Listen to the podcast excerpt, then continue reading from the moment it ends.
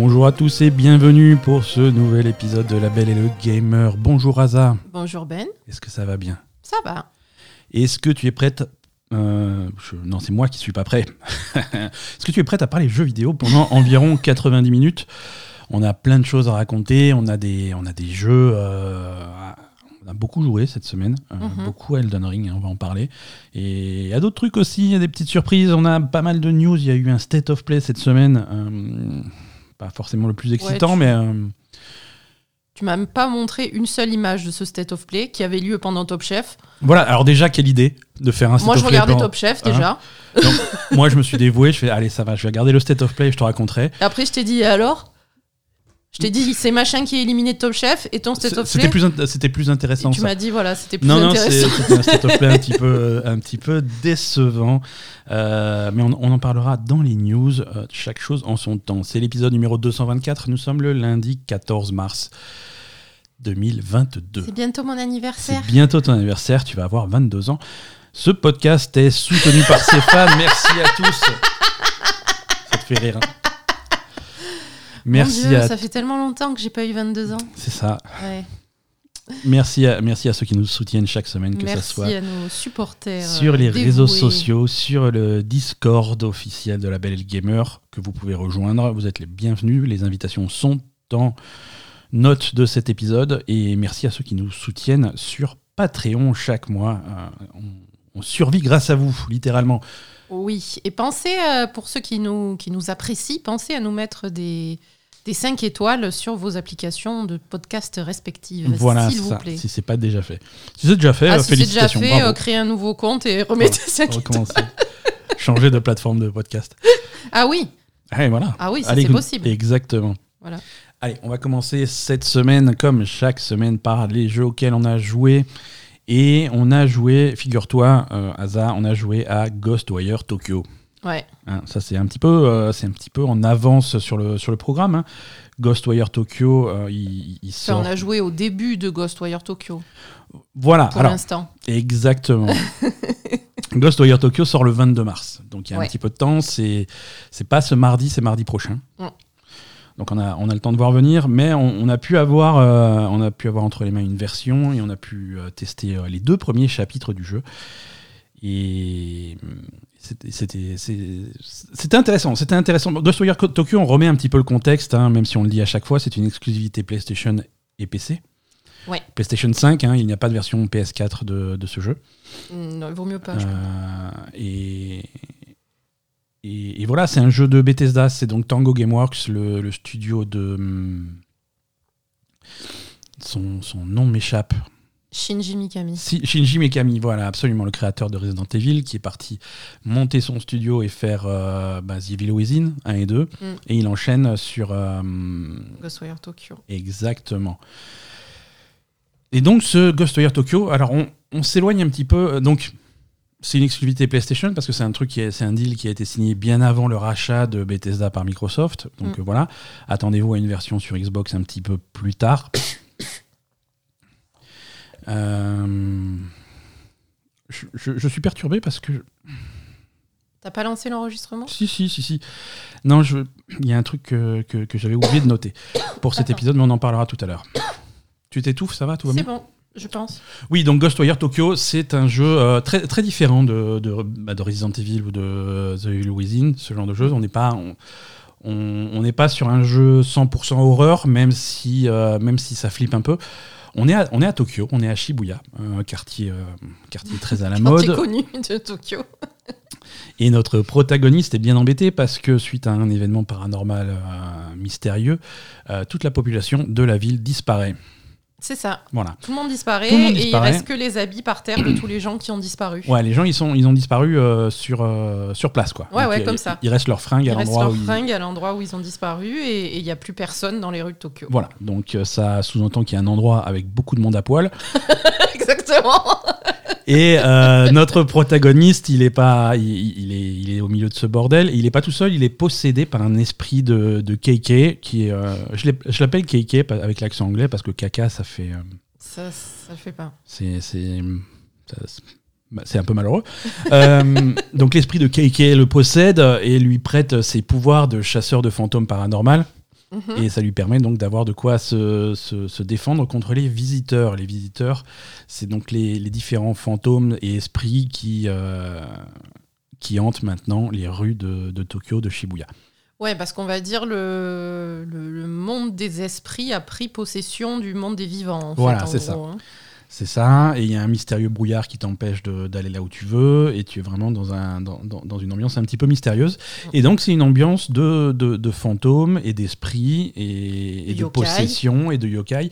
C'est quelque chose qui est, hum, qui est vraiment ancré dans le folklore japonais traditionnel. Oui. Euh, c'est... hum, Dans tout le jeu, tu vas croiser des, des yokai. Alors le yokai, pour les- un yokai, pour ceux qui ne savent pas, c'est un, c'est les esprits, euh, c'est les esprits, les fantômes japonais, les démons japonais, tout- toutes les entités, euh, Toutes les entités paranormales, surnaturelles, surnaturelles, japonaises, en ja- fait. japonaises. Yokai, c'est un terme qui englobe ça. Mm. Alors, il y en- y, a que vous connaissez euh, plus ou moins parce que vous, en- vous les avez croisés. C'est des trucs qui reviennent dans la pop culture. Il y en a qui sont un petit peu plus, euh, plus obscurs. Mhm. Mais c'est vraiment dans cette inspiration-là, dans cette, euh, dans cette thématique que Ghostwire Tokyo va chercher un petit peu ses, ses bases. Et, c'est ça qu'on va croiser dans tout jeu. Donc on se balade dans, on se balade dans les rues de, Tokyo, désertes, à faire des missions. C'est plus ou moins open world. Au début, tu es un petit peu limité parce que tu as du brouillard qui t'empêche d'aller où tu veux. Mais c'est open world dans le sens où tu peux te balader dans les rues, faire des, soit te diriger vers ta quête principale euh, pour, euh, pour faire avancer l'histoire, soit faire des petites activités secondaires, parler autour de toi à des, justement à des fantômes, à des yokai, pour faire des, des petites activités annexes. Et, euh, et voilà. Mm. Visuellement, c'est très beau. Ouais. C'est très sympa. Bah, déjà, l'ambiance est très sympa. Moi, c'est des thèmes que j'aime beaucoup, hein, Ouais. les fantômes, etc. Et le, le, le folklore japonais, Voilà, c'est si vous êtes- super Si intéressant. vous êtes un petit peu amateur de, de folklore japonais, de, de tradition japonaise, ça va être, euh, c'est c'est une mine d'or ce jeu. Ah oui, clairement. D'ailleurs, on fait des bisous à nos copains de la librairie Yokai, Ouais, Landine et Mathieu. ouais, podcast dédié à ça. Voilà. Donc, euh, c'est vraiment super sympa pour les gens qui s'intéressent à la culture japonaise. Et Mhm. après, ça, va- niveau ambiance, ça va être Tokyo sous la pluie avec des néons. euh, Enfin, avec pas des néons, avec des, des reflets dans les Le, le Voilà. ray tracing est très bien foutu. Voilà, c'est- un jeu euh, qui. Il faut le jouer avec le ray tracing. faut jouer fait. au ray tracing. Mm. faut jouer au ray tracing parce que ça permet vraiment de, de profiter de, de l'ambiance. Oui. C'est vrai que le, la- la, ville, la ville de nuit, la chaussée mouillée juste après la pluie, qui reflète les lumières de la ville, euh, bah, Mm. justement de Shibuya, qui est un quartier très actif avec les enseignes en néon, lumière, ouais. machin. Il y a beaucoup de lumière dans tous les sens, il y a des reflets magnifiques. Et hum, il y a, y a différents modes graphiques. Alors, si tu veux vraiment un mode euh, performance, performance, 60 images par seconde euh, indéfectible, ça va désactiver le ray tracing. Je trouve que c'est dommage. C'est dommage. Il y a, il y a plusieurs modes de, il y a plusieurs modes graphiques euh, avec. Il y a un mode en particulier qui, alors, on va rentrer un petit peu dans le technique, mais c'est euh, mode qualité avec ray tracing. euh, avec un, un nombre d'images par seconde déverrouillé, donc c'est pas verrouillé à 30, ça monte plus haut. Et il y a une synchronisation verticale pour pas avoir de déchirure à l'écran. Donc tout ça combiné fait quelque chose de très acceptable d'un point de vue de performance en Mm. gardant un aspect visuel magnifique. Nous, c'est comme ça qu'on joue et c'est vraiment, vraiment plaisant. Ouais, je pense que c'est indispensable. Ça- si on enlève le ray tracing, euh, le, le jeu perd de, sa ouais. dimension d'ambiance et de et, et de, de Ouais, parce que thème. euh, T'as vraiment, as vraiment cette ambiance qui est vraiment euh, particulière, qui est rare dans les, dans les jeux vidéo C'est vrai. et, et qui est vraiment réussie. Ah oui, oui, clairement. Ouais. Et non, non, c'est su- enfin, c'est au niveau ambiance et thème, etc. euh, moi, c'est tout ce que j'aime, donc euh, Ouais, complètement. c'est vraiment très sympa, quoi. Complètement, c'est vraiment cool. On on va pas on va pas s'éterniser sur Ghostwire Tokyo. Euh, Mhm. c'est- C'est un premier un premier contact avec le jeu qui donne, qui donne envie de continuer. Euh, les combats, alors c'est à la première personne. hein, les combats, c'est c'est fait, c'est à partir de pouvoirs élémentaires. Euh, tu commences avec des pouvoirs de vent, mais tu vas débloquer très vite le feu, l'eau et, euh, et- et j'imagine d'autres plus tard. Mhm. Et, et ça te permet, tu, tu bascules de l'un à l'autre selon les, selon les situations. Quand tu as, t'as des ennemis qui te foncent dessus. Alors, les ennemis, là aussi, c'est des, c'est des fantômes traditionnels japonais. C'est des trucs que. C'est le genre de visuel que tu as l'habitude de voir si tu regardes par exemple des films d'horreur japonais, des trucs comme ça. C'est Là, ça va être le, le fantôme de, du businessman, le fantôme mais de le, le businessman l'écolière. sans, euh, sans visage. sans visage, voilà, le avec- fantôme de l'écolière sans tête, euh, le fantôme du policier. euh, ouais. voilà, c'est on va dire, c'est les, les, les équivalents fantomatiques des. On va dire des, des, Et ils ont- des et- gens euh, de, et la de façon- la culture Et japonaise. la façon dont, dont, dont, dont- ils Oui, se déplacent, c'est très ouais, dérangeant, c'est sûr, saccadé, ouais. c'est ce, c'est ces espèces d'animations bizarres Ouais. euh, qu'ils avaient bien réussi dans The Ring. des trucs dans The Ring. tu, sais, tu sais comment ils le faisaient dans The Ring à l'époque? Mais c'est le premier qui l'a fait, je crois. hein. Ouais, qu'il le fait, qu'il le faisait vraiment bien. Ouais. Parce qu'il le faisait à l'envers en fait. Oui, voilà, c'est ça. C'est-à-dire l'actrice qui fait euh, Sadako Mm. Euh, faisait, faisait ses mouvements et sa scène la faisait vraiment à l'envers en reculant plutôt que de s'avancer vers toi. Et après, ils inversaient l'image. Et donc, ça faisait vraiment des mouvements bizarres et, et, et- et pas naturels. Et tu as ce, ces, ces trucs-là. Donc, c'est parfois un petit peu flippant quand même. hein. Oui, quand, certaines euh, scènes quand, on dans. dit c'est pas un jeu d'horreur, bon, c'est pas horreur, horreur. euh, Ouais. Enfin voilà, c'est pas Resident Evil ou. Mais bon, quand même, il y a des, des- des passages où euh, c'est un petit peu flippant. T'as une ambiance, euh, tu sais pas sur quoi tu vas tomber. Tu sais euh, pas sur quoi tu vas tomber, t'as- t'es dans des couloirs un petit peu inquiétants avec la lumière qui, qui fait son effet. Mhm. Euh, tu vas entendre des, des, petits garçons qui rigolent, des trucs Ah comme oui, ça. Des, oui, des- Si, t'as- si tu joues au casque ou si tu as un système de son un petit peu performant, tu vas avoir des trucs tout, tout autour Ah oui, de toi. C'est. Il y a quand même une ambiance fantomatique autour, Ouais. quoi, clairement. Complètement. Si tu es facilement impressionnable, ça peut, ça peut bien jouer son effet. Quoi. Oui. Enfin, même si t'es pas facilement impressionnable, c'est une ambiance. euh, Ouais. Ambiance fantomatique, Ouais, complètement. quoi. hein. Et donc, ouais, et je me suis auto-interrompu tout à l'heure. Donc, tes différents pouvoirs de feu, de, de vent, de- d'eau, euh, c'est c'est des armes différentes selon, selon les, les- les situations. Tu vas utiliser autre chose. Euh, le truc de vent, c'est ce que tu as au début, c'est le truc le plus basique, ça tire sur les ennemis. Mhm. En fait, les ennemis, tu vas pas les, tu vas pas les tuer. Tu, enfin, tu peux les tuer, mais surtout, tu vas essayer de toujours viser au même endroit pour exposer leur cœur. Et après, tu peux faire un coup spécial pour arracher le cœur. et les achever. En plus, arracher le cœur, ça a des, des effets bénéfiques selon les compétences que tu as choisies. Euh, tu as d'autres compétences. euh, si tu passes sur le, le feu, euh, c'est des, c'est des tirs qui sont beaucoup, beaucoup, beaucoup plus puissants, mais tu as moins de munitions. Mhm. Euh, L'eau, c'est plutôt des arcs devant toi. Alors, c'est plus courte portée, mais tu peux toucher plusieurs personnes à la fois. Mhm. Donc, voilà, tu vas t'adapter aux situations et, jouer en a- fonction des munitions que tu as. J'ai vu que tu, avais des armes aussi. Et il y a un arc aussi. Il y a un arc. Il y a un arc, ouais, ouais. Très vite, tu débloques un arc euh, Ouais. qui a une bonne portée, qui est assez furtif et euh, qui, qui Il y a un petit peu de furtivité aussi, parce que tu peux, tu peux les, les surprendre, les, les Complètement. ennemis. Tu peux arriver derrière. euh, c'est assez complet. Il y a pas mal de choses à faire. Euh, c'est hum, c'est assez intéressant. L'ambiance est, intéressante et on a, on a envie de voir où mène, euh, où mène l'histoire. hein. L'histoire, euh. T'as Ouais. deux trucs en parallèle. Tu as ce méchant à arrêter hein, qui est visiblement à l'origine de tout ce qui se passe. Oui. Et tu as ta sœur à retrouver qui était à l'hôpital au moment où À c'est la arrivé. sœur du, de Ak- Akito, hein, c'est ça Ouais, du, de- du protagoniste de Akito, Ouais. euh, qu'il faut retrouver, euh, qui était à l'hôpital au moment où c'est arrivé et, et qui s'est fait, s'est fait kidnapper en fait. hein. Et la sœur a l'air d'être au centre de le. De, on Les, va dire les de- ennemis, les, voilà, le, les le- ennemis, ils ont le sont méchant- venus chercher la sœur pour lui pour faire un truc en particulier avec elle, quoi. ouais, ouais, le, méchant s'intéresse à la sœur visiblement. Donc à voir, hein, à voir ce que ça donne. Euh, Ghostwire. Tokyo, La sœur qui est dans le coma, donc Ouais. j'imagine qu'elle doit être entre la vie et la mort. C'est pour ça qu'elle est. ça peut servir au de pont entre. de- Ouais, j'imagine Au que, centre du truc, voilà. que l'histoire va se diriger vers, vers là. Voilà, Ghostwire Tokyo, donc euh, ça sort le 22 mars. Et, et on vous en reparle, ben, on vous en reparle la semaine prochaine. hein. Mm. On vous donne un, un verdict complet. Oui, à voir comment le jeu évolue, parce que c'est vrai que du coup, on est quand même sur un open world. C'est ça. Euh, et donc, à voir si. Voilà, est-ce que. Est-ce que. ça, ça évolue correctement ou est-ce que ça devient répétitif euh, voilà. Ouais, complètement. Parce que Open World, euh, ces, ces dernières, ces dernières semaines, on a, vu, on a vu les extrêmes hein, d'Open World. Il y a, il y a Ah des oui. trucs, euh, il y a des trucs qui sont vraiment pas originaux à la, à la Far Cry, des trucs qui sont complètement novateurs à la Elden Ring, Oui. et, et tout ce qu'il y a entre les deux. Quoi, hein. donc, C'est ça. À voir, à voir la suite du jeu. quoi. Voilà, on est juste après Elden Ring, donc c'est, il a, hum, il y a une, voilà, forcément, euh, même si c'est pas le même style de jeu du tout, Mhm. euh, va y Il va y avoir une comparaison, une sur le, la gestion de l'open world, en fait. Ouais, Mm. complètement. Voilà pour Ghostwire Tokyo. Parlons, parlons un petit peu de d'Elden Ring, hein, euh, parce que ça c'est quand même un jeu qui, Ah, qui te, qui te mange le cerveau. qui te hein. mange le cerveau, ouais, et, le, et le cerveau de tout le monde. Je crois que euh, bon, le, le jeu fait un carton et il y a, y a tout le monde, euh, il y, a, il y a- il y a tout le monde qui, qui bloque dessus. Nous on a, on a beaucoup joué depuis la semaine dernière. On a bien avancé euh, d'un point de vue. euh, progression.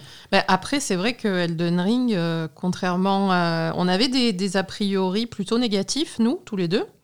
Parce qu'on se disait, ça va, ça va être Dark Souls avec un cheval, hein, on est d'accord Ouais, ouais. Alors, je disais, je disais ça beaucoup pour me moquer avant que ça sorte. Hein, Bien mais... sûr, mais bon. Quand même. Mais. Alors. Franchement, on, on avait tort.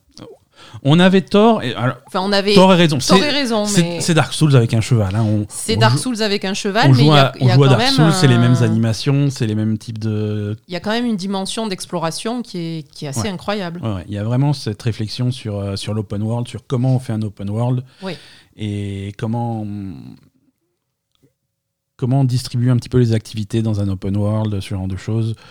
Comment on attire le joueur vers les différentes activités sans forcément mettre des icônes sur la map dans tous les sens. Mhm. Cette- ce design à la, à la Breath of the Wild où, où tu as vraiment euh, un, un travail, une réflexion faite sur la géographie euh, pour que, quel que soit l'endroit où tu te trouves sur la map, tu regardes autour de toi et il y a quelque chose d'intéressant qui va capter ton regard. Oui. C'est quoi cette maison? C'est quoi cette tour? C'est quoi ce bâtiment? C'est quoi cette falaise? C'est quoi cette grotte? Mhm. Et tu vas avoir envie d'aller visiter, d'aller voir.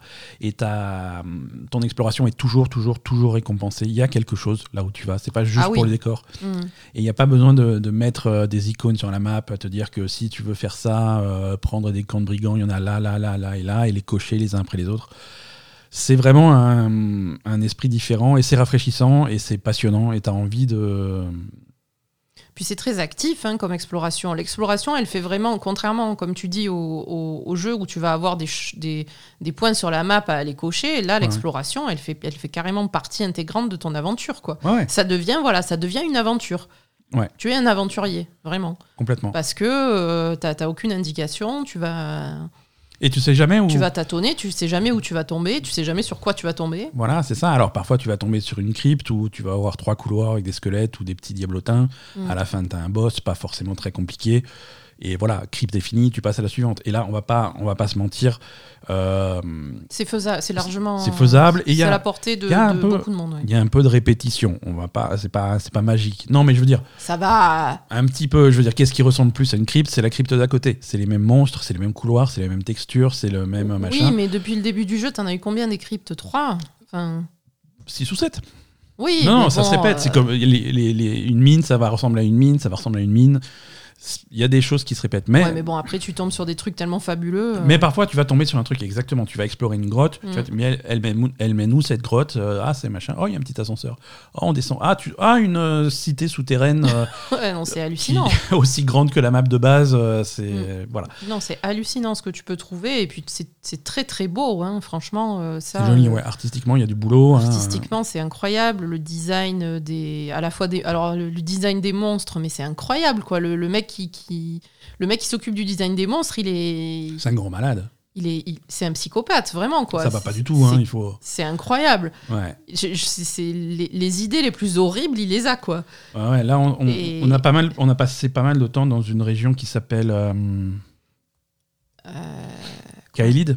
ouais, Kaelid, ouais. Kaelid, hein, c'est la, la- la région avec le ciel rouge. Euh, les bestioles que tu croises à cet endroit-là, euh, C'est fou. il y a un problème. Il y a un problème, c'est pas possible. Tu peux pas, tu peux pas faire ça, quoi. Non, non, c'est, mais il y a énormément de recherche et de travail là-dessus, et il y a aussi énormément de recherche et de travail sur la, la topographie de la, de la carte. euh, Mhm. euh, sur, à, à chaque fois que tu. Moi, ce qui m'impressionne, c'est qu'à chaque fois que tu arrives sur un endroit que tu as envie d'explorer, c'est-à-dire un château, une... bon, après, il y a des petites choses, comme tu dis, des petites cryptes, des petites églises, des petits Ouais. machins, des petites ruines, etc. À chaque fois que tu arrives sur un, un endroit assez conséquent, Ouais. et même moyennement conséquent, pas forcément le truc, euh, le, gros château avec le gros boss, etc. Mhm. Euh, N'importe quel endroit, il faut que tu cherches pour arriver à accéder à l'intérieur. Comment tu fais? Par où il faut passer? Il faut faire. Enfin, Ouais, ouais. il y a rarement des choses où tu arrives et tu passes la porte, quoi. Ouais, tu rentres par la porte, tu fais trois couloirs et t'as le boss à la fin. Non, c'est Voilà. toujours réfléchi, c'est toujours. euh, Je, je trouve que vraiment c'est un travail assez incroyable. Franchement, euh, franchement chapeau. Ça, ça c'est clair. Et ça. hum, Et je trouve que la difficulté est assez. hum, Bon, il y, a eu- il y a eu des discussions sur la difficulté. hein, euh, Je trouve que c'est assez accessible. C'est assez bien dosé en fait. Euh, Il y a une bonne progression et le fait que tu puisses vraiment euh, explorer sans, sans forcément te casser, la, casser les dents sur un boss. Mm. Euh, En, en fait, moi, ce que, ce que je retiens aussi, surtout, c'est ce qui, ce qui rend le jeu accessible, c'est qu'il y a énormément de points de sauvegarde. Les, Ouais. les points de sauvegarde sont très réguliers. Très régulier, il y a des checkpoints.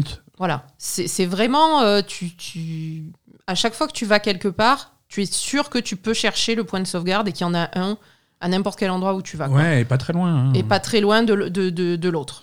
Voilà. Donc tu peux faire des, petits des petites sections petit à petit. Ouais. Et, et après, une fois que tu as fait une section, c'est pas comme dans, dans Dark Souls ou dans Bloodborne ou dans Sekiro, c'est-à-dire que t'es pas obligé de, de tout refaire pour, euh, pour arriver au même endroit. Tu prends ton cheval, tu traces et, et tu te retrouves à l'endroit où tu veux. Et, et voilà, en fait. Ouais. Tu as aussi la possibilité de vraiment euh, euh, passer des, des, des groupes de mobs que tu as déjà fait ou que tu pas envie de faire, etc. Ça, vraiment, c'est. Ah, ça, c'est une des premières Facilement. astuces que tu apprends dans le jeu, c'est que tu es jamais obligé de tuer tous les monstres que tu croises. Voilà, contrairement au jeu d'avant où c'était des, des couloirs et où là, euh, bah, c'était assez étroit. C'était. une fois que ça avait repopé, t'étais obligé de retuer tout le monde. Là, non, ouais. pas du tout. quoi. Alors, non, oui et non. Après, souvent dans Dark Souls ou dans ce genre de Il y jeu, avait des raccourcis, il y des avait choses des comme raccourcis, ça. tu débloquais bon. des raccourcis et quand tu étais vraiment dans une phase où tu travaillais un boss, tu, tu traçais jusqu'au boss. Quoi, là, avec- Oui, on est Alors, t'avais d'accord. tout le monde qui te courait au cul, quoi, c'est sûr, mais une fois que tu passais le, le portail de brouillard, t'étais tranquille. Ben, on est d'accord, mais je trouve que là, c'est euh, c'est un peu le même esprit. ouais. Là, c'est plus facile à mettre en œuvre, en Ouais, tout cas. complètement. En tout cas, nous, on a une progression assez fluide. euh, c'est agréable. On s'est pas cassé les dents sur- contre un boss pendant des heures. Non, enfin, Euh, toi, hein. Ouais. Attends, parce que euh, C'est moi qui joue, mais ouais. moi, je, je sais pas, hein, j'avais j'avais peut-être prévu de, de faire des streams euh, de, de Elden Ring euh, ultra chill euh, pour débutants. Ouais. Tu t'es peut-être un peu avancé. Non, Non, tu vas les faire. D'accord, ok. mais non, j'espère que je vais les faire, mais on n'en a pas parlé, il faut qu'on mette ça en place. On va essayer de mettre ça techniquement en place. Voilà. Mais, mais oui, nous, on a une progression. Enfin, moi, donc moi. Mais bref. Non, mais je veux On dire est- personnellement, moi qui suis pas qui ai pas l'habitude de ce genre de jeu, le jeu me paraît accessible à mon niveau en Ouais, fait. ouais. J'ai envie d'aller y jouer. Ouais. Je me dis pas, euh, je, je vais jamais y arriver comme en regardant euh, un, un Dark Souls. Ouais, c'est ça. Non, nous, au niveau progression, on en est à. Alors, on, on va pas spoiler le, le jeu, on va être euh, le plus vague possible. Mais, mais d'après ce qu'on comprend de l'histoire, il y a, y a cinq boss majeurs qui sont assez importants. Mhm. Euh, je suis pas certain que tu sois obligé de faire les cinq pour finir le jeu, mais en tout cas, sur ces cinq, on en a fait trois. Ouais.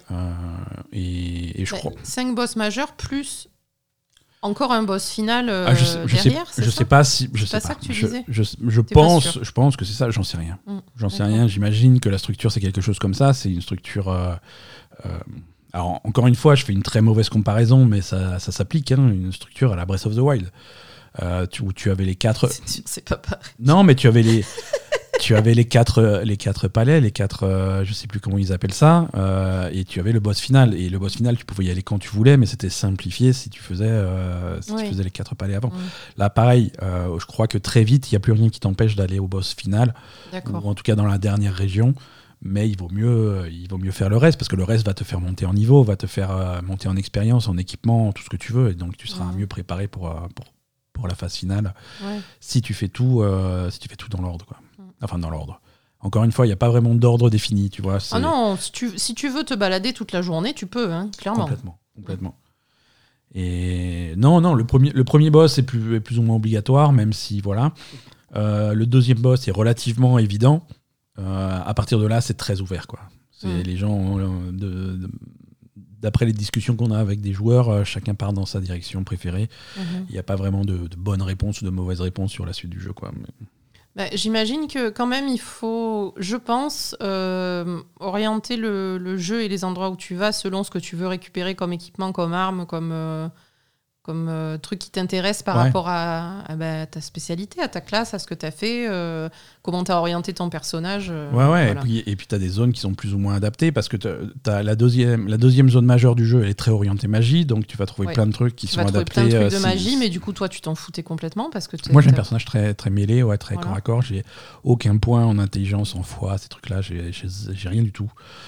Moi, je- c'est beaucoup de, beaucoup de dextérité, un petit peu de force, euh, beaucoup de points de vie, beaucoup d'endurance. euh, c'est- ça un petit peu euh, la base Ouais, de mon truc. coup, et ça marche euh, bien, ça m'a ça bien réussi jusque-là. quoi. Mm. Par mis- exemple, au début du jeu, tu avais, tu avais repéré des armes et tu étais allé chercher les armes qui t'intéressaient, quoi, tu vois Oui, oui, oui. Euh, bah après, moi, nous, on a, on a démarré le jeu avec euh, la classe, euh, je sais plus comment il s'appelle. Ah oui, le- t'étais à poil. là. Ouais, voilà, le- Indigent. indigent. J'étais à poil avec mon gourdin, c'était pas, c'était pas idéal. Donc, euh, donc ouais, on avait fait un petit peu le tour de la première zone pour essayer vraiment de trouver des armes et essayer un petit peu tous les types d'armes et ce qui me plaisait. Et c'est vrai qu'on est resté sur le katana qui, Ouais. qui, est, qui est assez efficace, il marche bien, il, il, il fait pas mal de dégâts. Là, on a, on l'a upgradé, je crois que je suis plus 11 sur mon katana. Euh, il, est, il est rapide, il est, tu peux faire des combos sympas Ouais, ouais. et il y a, tu provoques des saignements sur tes cibles, c'est, c'est assez puissant. Mm. Voilà. En tout cas, ça c'est mon personnage et ça me, ça me plaît beaucoup. Euh, voilà, beaucoup d'Elden Ring cette semaine. On va continuer à y jouer. On va, on a mis de côté. Moi, j'ai hâte aussi de retrouver les jeux qu'on a mis de côté à cause d'Elden Ring. Ah, on a mis hein. pas mal de jeux de côté. Euh, Il y a Horizon. euh, Horizon, Horizon, j'ai envie de rejouer à Horizon. Horizon je peux pas attend. tout faire en même temps, mais Tu peux- Elden Ring, ça prend tellement de temps que. c'est ça. Et, et j'ai peur. Et euh, Atelier Sophie. j'ai peur. Elden Ring, j'ai peur de faire euh, ce que ce que j'ai souvent fait avec d'autres euh, jeux de From Software. De faire une overdose. Pas une overdose, mais les, les mettre de côté pour euh, ressortir, euh, ben, par exemple, euh, ouais, Horizon. Ouais, et après, tu peux. Et après, tu reviens, tu sais plus jouer. Ouais, si si, si c'est passé deux semaines depuis que tu sais plus ce que tu étais en train de faire, Non, non, surtout peux Elden pas. Ring, les combats, t'as plus les réflexes, t'as plus les timings, t'as Ah plus non, non, trucs, Elden Ring, il faut rester dessus. Tu peux pas l'oublier trop longtemps, quoi. Donc il faut pas que, faut pas le lâcher. Quoi. Non, non, tu peux pas le lâcher. faut pas le lâcher, ben on lâchera pas et puis on verra jusqu'où euh, jusqu'où ça nous porte. C'est à peu près tout ce qu'on a fait cette semaine en, en jeu. Hum. Euh, bah écoute, la semaine prochaine, on, on aura d'autres trucs à vous raconter. Il y a des choses qui sortent cette semaine. Euh, je sais pas comment on va avoir le temps de tout faire. Ah, on n'aura pas le temps. On n'aura pas le temps, c'est comme ça. hein, c'est- la vie, la dure vie des podcasteurs euh, jeux vidéo. On passe à l'actu, ma Ouais. chère Aza.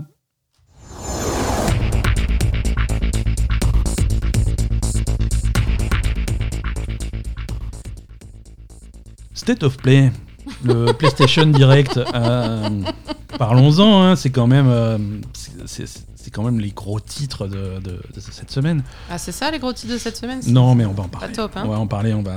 on- Alors déjà, alors ils ils l'ont annoncé en avance. Ils ont dit ça sera un state of play qui sera centré sur les partenaires euh, japonais de PlayStation. hein. Ouais. Ça sera beaucoup de jeux japonais.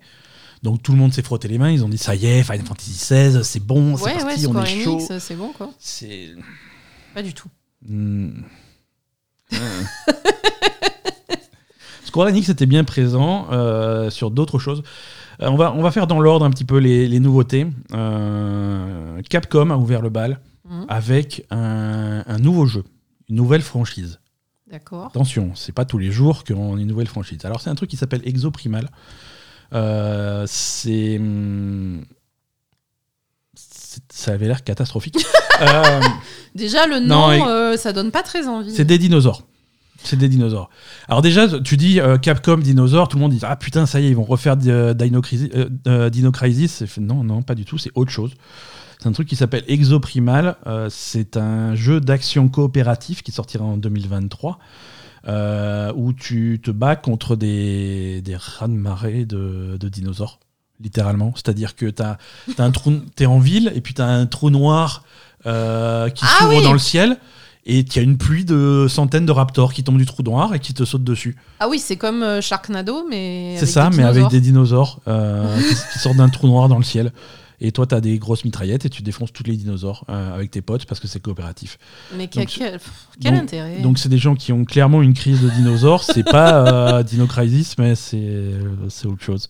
Non, mais on va dire ça se rapproche des. des Ça avait l'air des moche. Cthulhu zombies, mais avec des dinosaures. Ça quoi. avait l'air moche, ça avait l'air nul, ça avait l'air euh, basique, ça avait l'air vraiment insultant d'un point de vue euh, histoire. Insultant de. Non, c'est insu- Aucun insu- respect pour les Au- dinosaures. Aucun quoi. respect ni, mais, euh, et pour le joueur. Hein, c'est euh, ouais, bah écoute, il y a un premier mitraillette et on va faire pleuvoir des dinosaures, démerde-toi, voilà, ça fait un jeu. Ouais, c'est pas. ça, ça, ça donne pas envie du tout, quoi. Euh, donc voilà, vous vouliez euh, Dino Crisis Non, vous avez Exoprimal à la place. Euh, Est-ce que vous vouliez des nouvelles du nouveau jeu Tortue Ninja? Non, à la place, vous aurez. vous aurez une compilation de vieux jeux Tortue Ninja, euh, le- la Kowabunga Collection. Ok. Euh, Et c'est les vieux jeux, euh, genre. Alors, c'est tous les vieux, les classiques d'arcade, les Turtle in Time, les trucs comme ça. Il y a, je crois qu'il y a 13 jeux dans la compilation. C'est vraiment. euh, c'est- alors, pour le coup, je me moque, mais c'est une compilation qui a l'air sympa pour les fans des Tortues Ninja et, et de ces vieux jeux qui étaient à l'époque super difficiles, mais assez, assez réputés.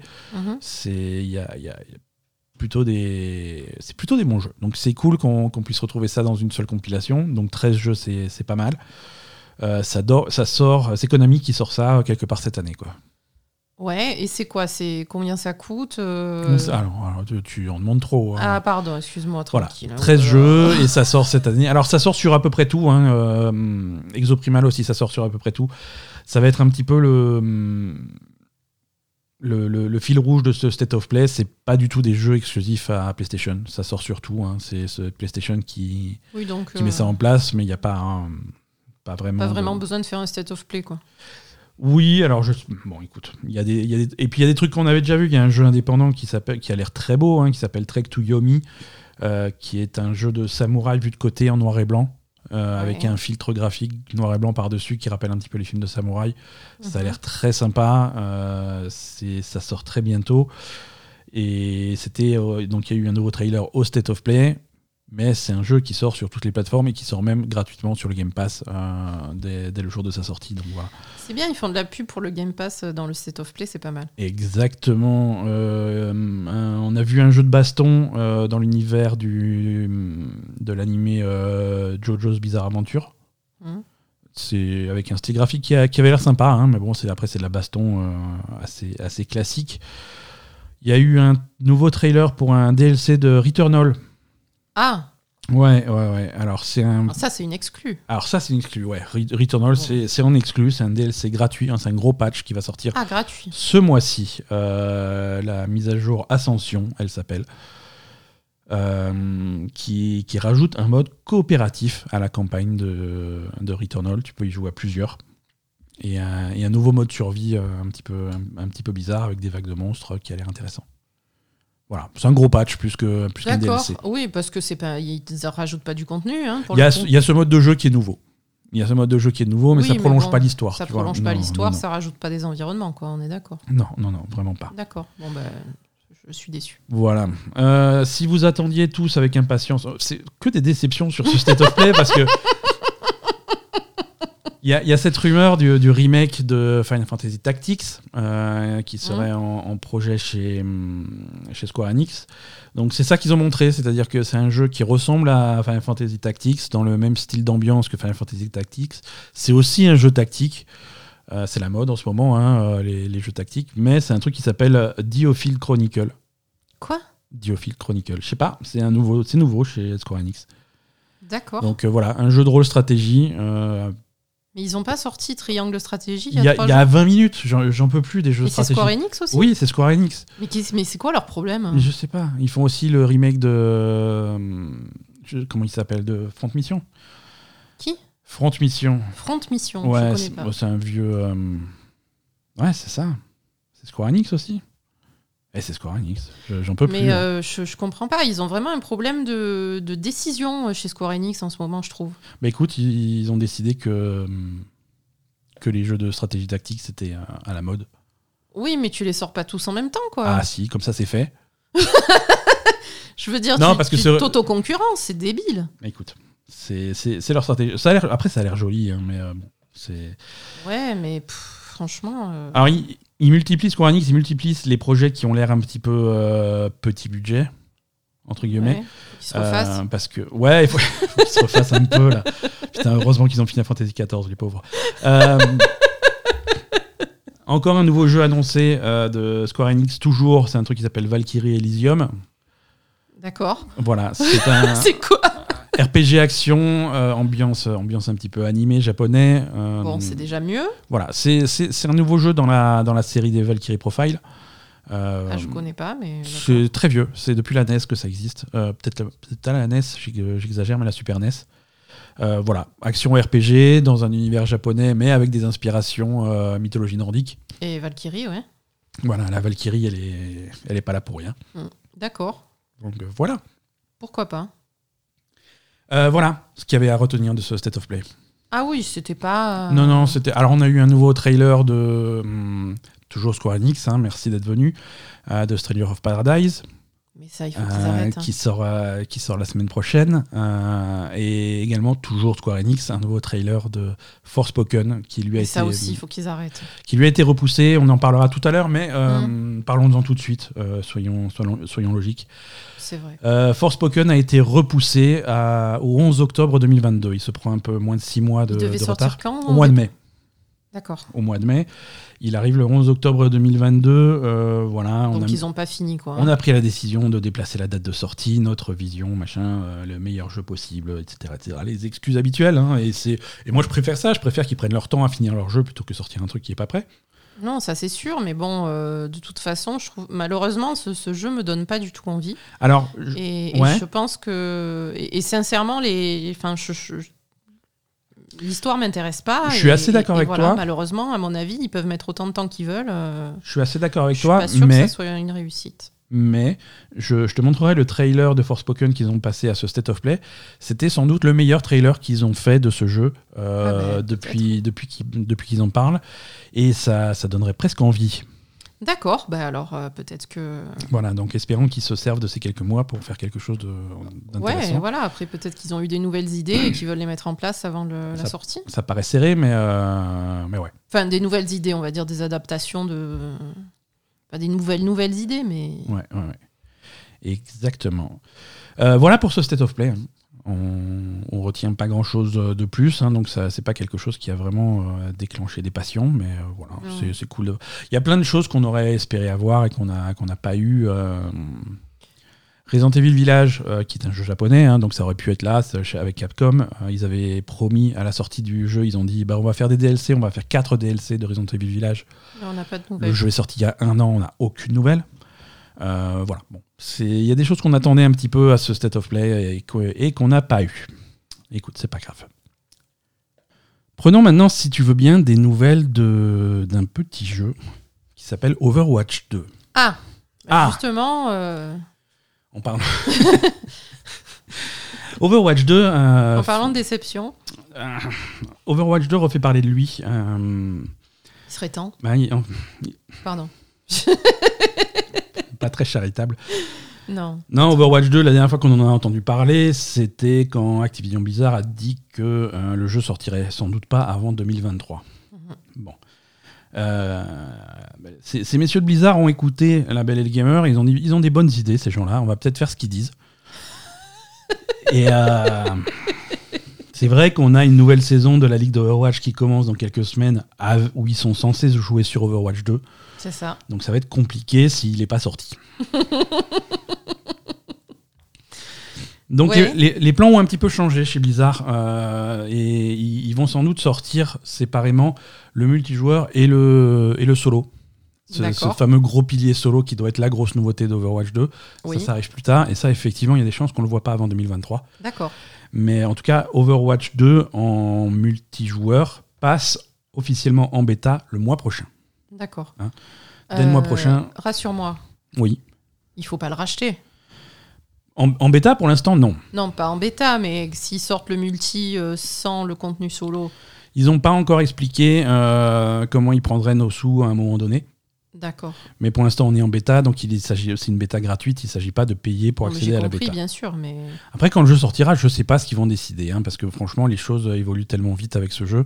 il vaut mieux, il vaut mieux voir ça comme un, comme un DLC d'Overwatch pour la partie, euh, pour la partie multi et Ouais, comme un gros patch, parce que c'est à ça que ressemble cette bêta, ben ouais. à un gros patch. Mm. C'est-à-dire que là, euh, ils avaient déjà ce problème avec Overwatch 2 d'avoir un, un jeu qui, qui qui fait pas Overwatch 2, ça fait pas 2. non, c'est pas euh, un du nouveau contenu jeu, en c'est plus, du contenu voilà. en plus pour l'ancien quoi. Et, et donc là, euh, ils partent sur un modèle de bêta multijoueur accessible à, à des gens choisis au hasard, euh, qui, va, euh, qui va distribuer le contenu au fur et à mesure, au compte-goutte. Mhm. Donc ça va faire encore moins nouveau jeu, ça va faire vraiment série de patchs successifs. Ouais. Hein. Cette bêta multijoueur qui commence le mois prochain, euh, qu'est-ce que- qu'est-ce qu'il va y avoir dedans? Donc c'est tout le contenu du premier Overwatch. Mhm. Euh, en passant, en, en transitionnant sur un gameplay 5 contre 5. Ouais. Hein, ça, c'est la grosse différence d'Overwatch j'en 2. avais On parlé, est à ouais. 5 contre 5. Euh, le nouveau mode de jeu, push. Euh, quatre nouvelles maps dans cette bêta. D'accord. Euh, une carte, une carte d'escorte qui s'appelle Circuit Royal.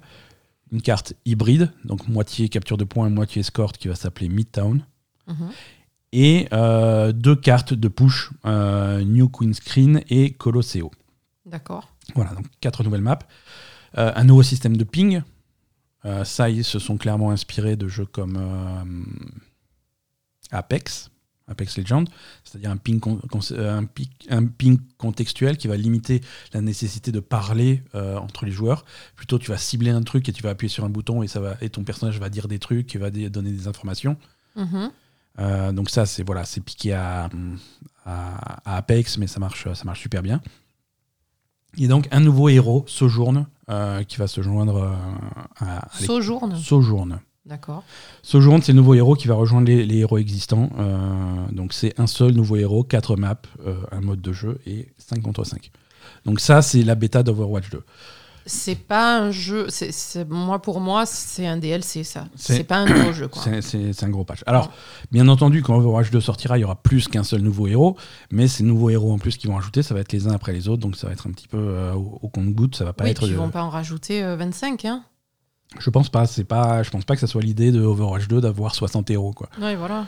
Euh, donc, ils vont en rajouter quelques quelques uns. Il y a un gros travail qui est fait aussi sur des héros existants. Orisa, Doomfist, Bastion et Sombra seront beaucoup retravaillé. Je ne sais pas ce qu'il y aura comme différence, mais en tout cas, euh, ils ont annoncé qu'il y aurait un gros travail sur les, sur les skills et les ultis de ces, de ces personnages-là. D'accord.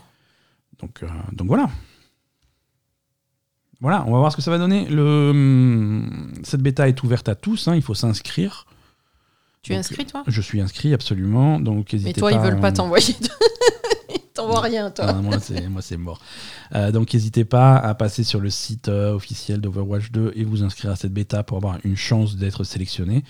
Euh, et j'imagine que d'ici à la sortie du jeu, par vague, ils vont rajouter de plus en plus de joueurs. Quoi. Ouais. Après, voilà, moi, tout ce que j'espère, c'est que le, contenu multi ne soit pas un, un tarif maximum de nouveaux jeux. Quoi. Ouais, ouais, ouais. Parce que c'est pas logique. Pense que ouais, je pense qu'ils vont communiquer un petit peu plus tard sur leur plan sur ce jeu, mais mhm. il y a après il faut, faut, savoir qu'Overwatch 1 à sa sortie, c'est un jeu qui est sorti à 40 euros. C'est pas un jeu euh, plein tarif.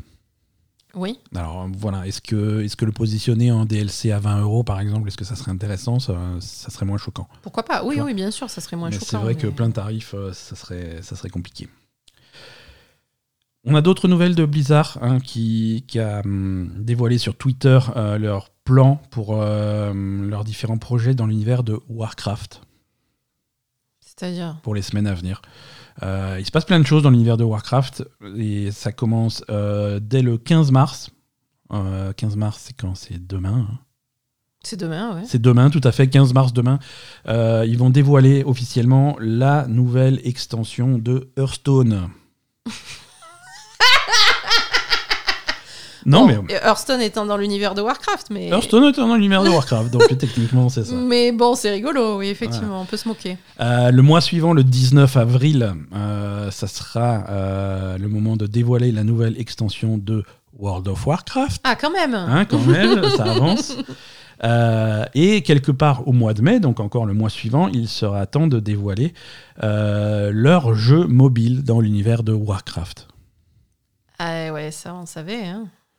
On savait que ça, mais maintenant, euh, maintenant, maintenant, on a le timing. On a le timing. On sait mhm. qu'ils vont dévoiler ça en mai. Ils sont tous très excités de dévoiler enfin le premier jeu mobile dans l'univers de Warcraft. Je trouve ça quand même étonnant que même Blizzard a oublié que Hearthstone existait et était sur mobile. Euh, ouais, carrément. Voilà, bah, bon, c'est pas grave, c'est le premier jeu. Euh. Bah, surtout qu'ils disent on, dévoile l'univers de Warcraft, le premier truc c'est Hearthstone, et après ils disent premier jeu mobile. c'est ça. Bon, écoute. C'est comme ça. C'est comme ça. Pas non, non, mais... C'est pas les mêmes qui font les annonces pour, euh, selon les trucs. Non, mais tu sais, l'alcool, c'est. Euh, Ils se parlent pas trop entre eux, ces gens. C'est hein. compliqué. Euh, alors, qu'est-ce que ça va être ce, ce jeu? Alors, c'est pas forcément. alors, il y a beaucoup de sites qui font des gros titres World of Warcraft sur mobile, c'est absolument pas ça. Non, c'est pas ça, c'est un truc adapté, j'imagine. C'est un truc adapté. Il y, a, y, a pas mal de rumeurs. On sait qu'il y a. Et, le truc le plus probable, d'après des rumeurs assez persistantes, ça serait quelque chose qui ressemble de, de très loin à Pokémon Go. Un truc où tu vas pouvoir collectionner des trucs dans le monde réel. euh, alors, collectionner Ah, quoi, mais, je sais pas. mais sérieux? Oui, je suis sérieux. Euh, c'est Non, un mais jeu. des pets? Alors, peut-être, ouais. Des... Oui, mais des, les, les pets, c'est pas Warcraft, quoi. Bah, Il y en a qui jouent beaucoup à ça. Il y a 500, il y a 5000 pets différents dans Warcraft. C'est a... tous les mêmes, sur 5000 pets différents. Ouais, mais c'est- Il y a des combats de pets, il y a des trucs comme ça, il y a des choses qui sont très facilement adaptables sur un format mobile. Il est très possible que ça soit quelque chose qui tourne autour de ça. Oui, mais c'est pas un jeu de. Enfin, ouais, on va dire. Tu peux appeler ça un jeu dans l'univers de Warcraft. euh, Tu peux pas non plus dire. euh, C'est un jeu dans l'univers de Warcraft. Tout comme Pokémon Go est un jeu dans l'univers de Pokémon. C'est un jeu mobile, il faut pas s'attendre à World of Warcraft 2. Non, mais d'accord, mais je veux dire, l'univers de Pokémon, Mhm. c'est choper des Pokémon. Oui. L'univers de Warcraft, c'est pas choper des mascottes. Non, c'est d'aller pour fendre des elfes, mais euh, Ben voilà. allez, euh, peut-être. D'après. ça me euh, choquerait un petit peu que ce soit juste ça. En fait, moi, je verrais. je l'annoncerai pas comme ça. Le premier jeu, machin, mobile, Warcraft et tout. Non, tu dis pas ça. Tu dis on va sortir un truc avec des pets pour rigoler, quoi. Écoute, tu sais que les effets d'annonce chez Blizzard, c'est un peu particulier. De toute façon, d'après notre, euh, notre, ami, euh, notre ami et néanmoins connard Bobby Kotick, euh, il, a, il a déjà dit qu'il y avait deux mul- Mais il est, il, il est, il est, il est pas mort, lui? Non, il attend que le chèque arrive. Il est pas arrivé encore? Non, non, c'est- long les rachats de- d'entreprises.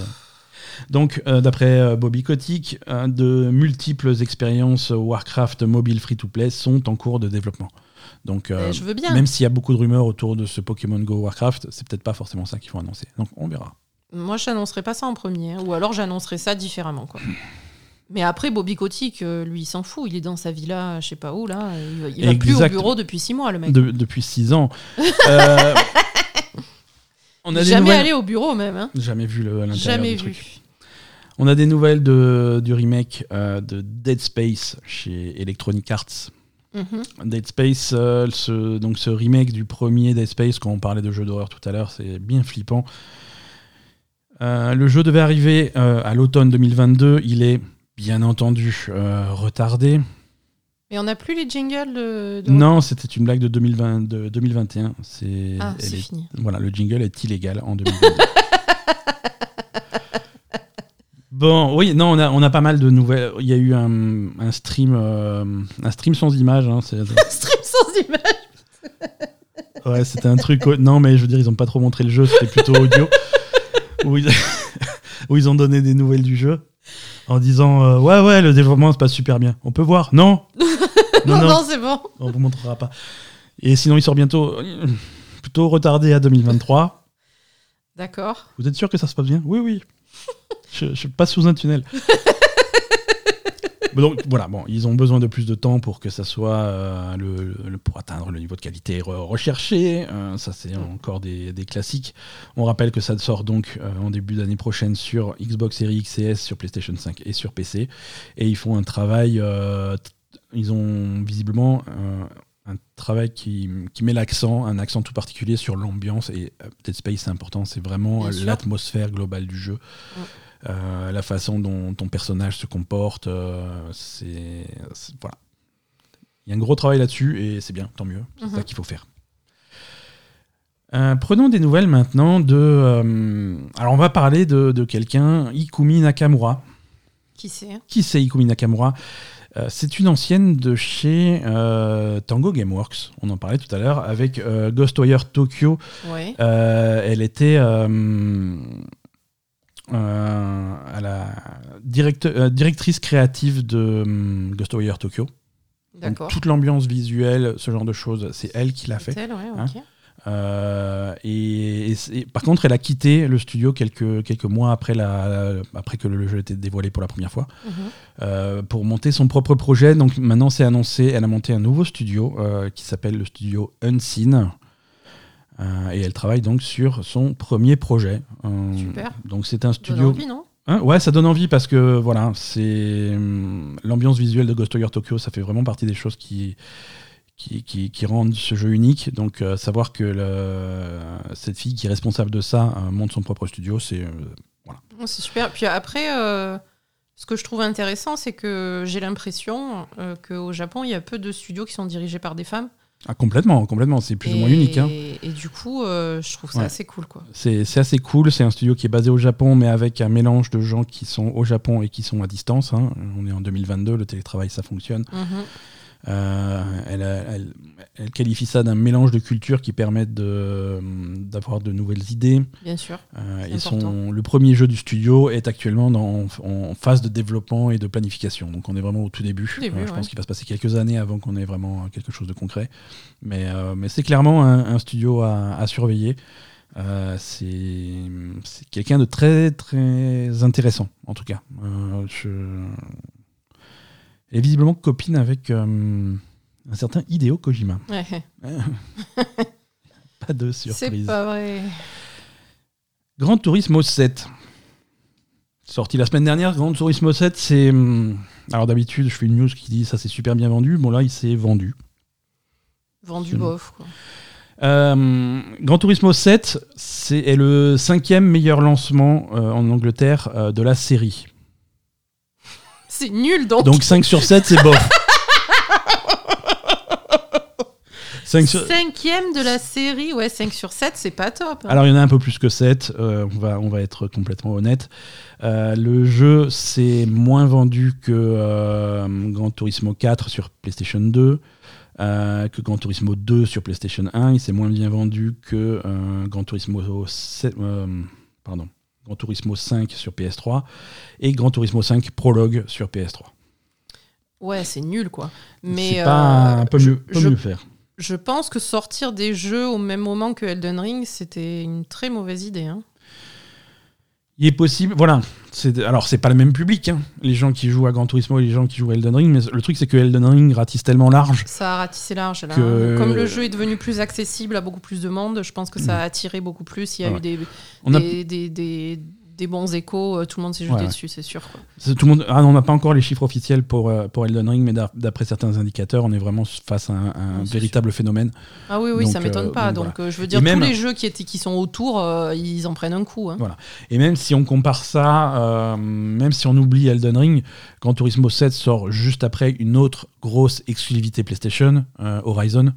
Ouais. Donc même les gens qui sont avides d'exclusivité pour la PS5, euh, ils étaient déjà servis récemment.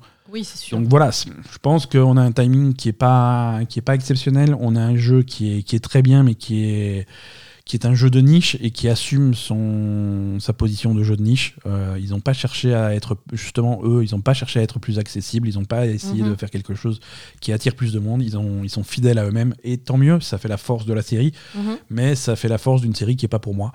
Euh, ah qui il y a beaucoup de gens qui se sentent pas concernés par Gran Turismo parce que c'est trop pointu. Ah oui, clairement. Moi, je me sens pas concerné ça, du tout.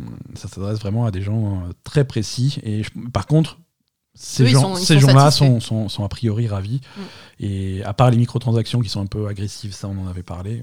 Ah. Bon, ça malheureusement, ça fait partie du truc. On a des nouvelles de Valve également. Mm-hmm. Valve qui a sorti son Steam Deck, hein, qui, qui arrive entre les mains des, premiers, euh, des premiers joueurs. Tu fais une grimace qui, veut tout dire. Toi, le Steam Deck. Euh, alors, déjà, le Steam Deck, euh, comme dit, je, pour moi, personnellement, ça n'a pas d'intérêt. Et, en plus, le, fait que FF14 ne puisse pas tourner sur le Steam Deck. Ouais. alors voilà, les deux. Hum, C'est le pire truc, je crois les, deux trucs, euh, les deux inconvénients du Steam Deck actuellement, bon, c'est une batterie un petit peu légère. Ah oui, et c'est des difficultés, c'est des difficultés à faire tourner, euh, grosso modo, la plupart des jeux en ligne, en fait. Hein. Parce que les jeux, les jeux en ligne sur PC, sur, sur PC, contrairement aux consoles habituelles, sur PC, il faut vraiment se, blinder contre la triche. Mm. Hein, parce que c'est très facile de modifier euh, des fichiers PC, c'est très facile d'injecter des trucs dans un exécutable pour faire des trucs bizarres en ligne. Et si ton jeu est pas ultra sécurisé avec des couches et des couches et des couches de, trucs anti-triche, c'est même pas la peine d'espérer le faire vivre en ligne. Mhm.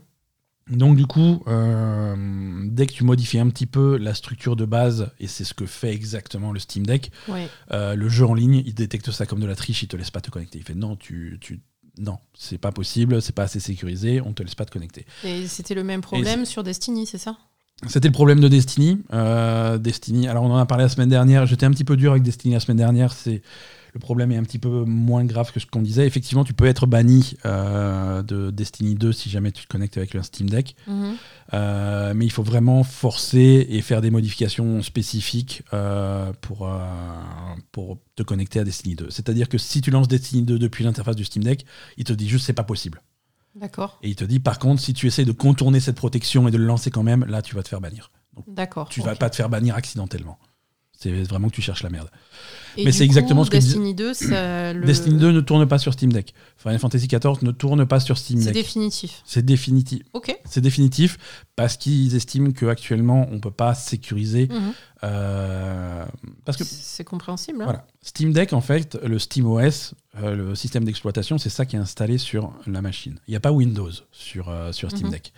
Et les outils anti-triche attendent Windows. Et ils attendent des trucs qui sont installés sur Windows au cœur de Windows. Et ça, il Mhm. n'y a pas. Euh, le Steam Deck tourne sur, euh, sur Proton. Euh, Proton, c'est quelque chose euh, qui. C'est c'est un système. Alors, c'est compliqué, mais euh, ça va émuler Windows et ça va permettre de faire tourner des jeux Windows, alors que finalement, c'est un système qui est plutôt sur une base Linux. Mais voilà, c'est des bidouilles. C'est clairement le genre de bidouilles que les tricheurs font pour faire tourner leur truc. Mais ouais, mais je- c'est détecté par les systèmes anti-triche. Et Mais- donc, du coup, voilà, c'est ce qui fait que Destiny ça marche pas, que Fortnite ça marche pas, euh, que Final Fantasy XIV ça marche pas, que, que tout ce type de jeu marche pas. Quoi.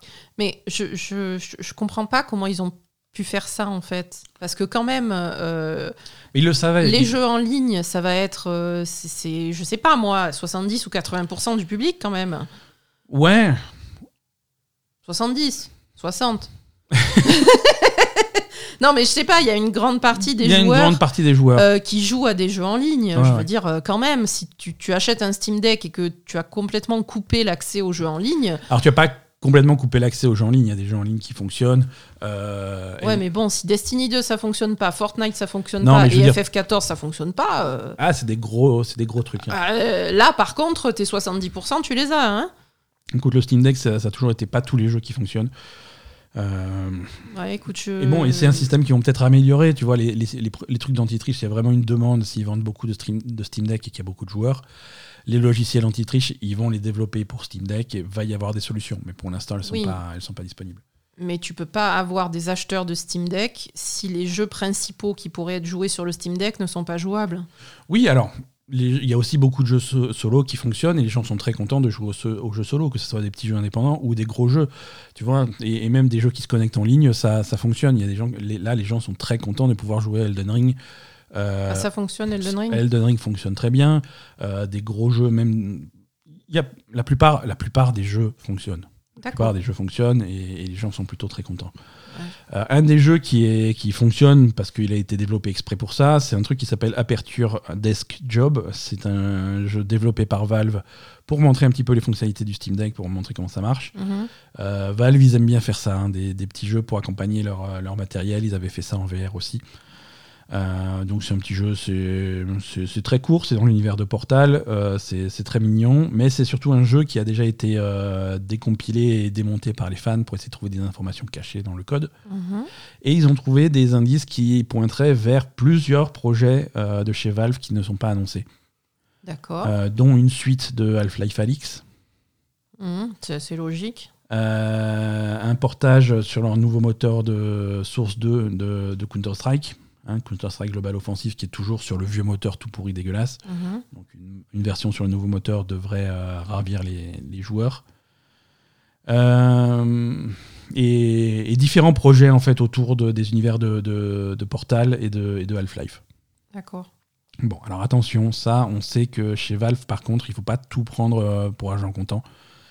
Ils sont, c'est un des rares studios qui, qui fonctionne encore comme ça. C'est un studio qui est réputé pour annuler en interne constamment les jeux. Mhm. hein. S'ils sont pas tout à fait ravis de, de la qualité du produit, ils l'annulent, ils recommencent à zéro. Ils n'ont pas peur de ça. Mhm. hein. donc ça peut être très bien des jeux qui, qui sortiront jamais, qui sont déjà annulés, qui sont, mais il reste quelques miettes, quelques traces à l'intérieur. De, Oui, voilà, il te reste des traces de projets qui, qui, qui- qui n'aboutissent pas. Quoi. Voilà, exactement. Mais, mais à surveiller, hein, on aimerait bien des nouveaux jeux euh, de, de, de chez Valve. Ils sont plutôt, plutôt doués, quoi. Mhm. On va tout de suite oublier Artifact, leur jeu de cartes à la con qui avait fait un bid monumental, mais Je Les autres pas, jeux. je- je- On, on s- on s'en était moqué euh, copieusement il y a deux ans maintenant. Certainement. Mais bah, Ouais. après, euh, franchement, ça fait longtemps qu'ils ont plus fait des, des jeux quand même. hein. Bah, le dernier jeu qu'ils ont sorti, c'est Half-Life Alyx. Oui, Half-Life- euh, voilà, Half-Life c'était cool, mais Ouais. bon. Ouais. Hors de ça, ça fait longtemps quand même. Complètement. Euh, Ah, revenons euh, chez Activision Blizzard, tiens. Ah, ça faisait longtemps. Le département de la justice américain enquête actuellement sur euh, un, des- un potentiel problème de, de délit d'initié. Ah oui? Hein, quand on parle du rachat de, à 69 milliards d'Activision par euh, Microsoft, euh, bah là, le département de la justice se concentre un petit peu sur trois individus en particulier euh, qui ont eu le nez creux. hein. Ces, ces- ces- ces trois petits, euh, ces trois petits vénards ont investi plus de 100 millions de dollars en, en actions Activision trois jours avant l'annonce du rachat. Et c'est qui ces gens? C'est alors, Bobby hein, c'est un, coup de cul. Non, c'est pas Bobby Kotick. Là, ça serait un peu. Phil Le Spencer. cousin de Bobby Kotick. C'est ça Euh, alors. C'est le euh, cousin de alors, des- alors déjà, c'est des gens qui ont racheté des actions euh, autour de, de- En fait, en gros, ils ont acheté des actions à 40 dollars l'action. Ils ont la possibilité de la revendre à 95. Donc c'est un profit de 100 millions chacun. Et on aurait dû faire ça, on le savait en plus. hein. Alors qui. Ouais. Je... Pas à 100 millions. Oui, voilà, j'avais. Moi, le, le seul truc qui m'a arrêté, c'est ça. Pas. je n'avais que 90 millions. Je me suis dit, ça vaut pas le coup. Qui sont ces gens? Euh, Il y a un, un ancien. euh, euh, un président du conseil et, et CEO de, de la 20th Century Fox, monsieur Barry Diller. Il s'appelle Dealer, le mec. D- D-I-2-L-E-R, dealer. Euh, un grand ponte de la musique euh, et cofondateur du studio DreamWorks, euh, David Geffen. Et euh, Attends, DreamWorks, 20th Century Fox. Il y a eu Voilà. une fuite. et, euh, et un, et un- et un riche. euh, alors lui, il a même pas de métier, il est juste riche, c'est ça son métier. C'est Alexander von Fürstenberg, fils du prince allemand Egon von Fürstenberg. Donc ces trois gens-là ont acheté des actions. Euh, bah, après, ils ont pu aussi acheter les actions parce qu'elles elles avaient baissé énormément et elles étaient moins chères. hein. Monsieur Après, Dealer. 100 millions, ça fait beaucoup. ouais. Ouais. Alors d'où ils sortent ces gens-là? Monsieur Dealer, euh, qui est un milliardaire, il a déjà, euh, il faisait également partie euh, du, du conseil d'une boîte qui s'appelle Coca-Cola. Autre membre de- du conseil de Coca-Cola, Bobby Kotick. Ah, Voilà Donc on a un lien entre Dealer et, et Bobby Bravo, Kotick. bravo, Kotick, tu vas crever. Dealer et Geffen sont amis depuis, euh, depuis qu'ils sont tout petits. Euh, et quel lien avec, euh, avec euh, Monsieur von Fürstenberg? Bonne question. Et Matt Dealer est marié à sa mère. Donc, si tu veux, il y a quand même un lien.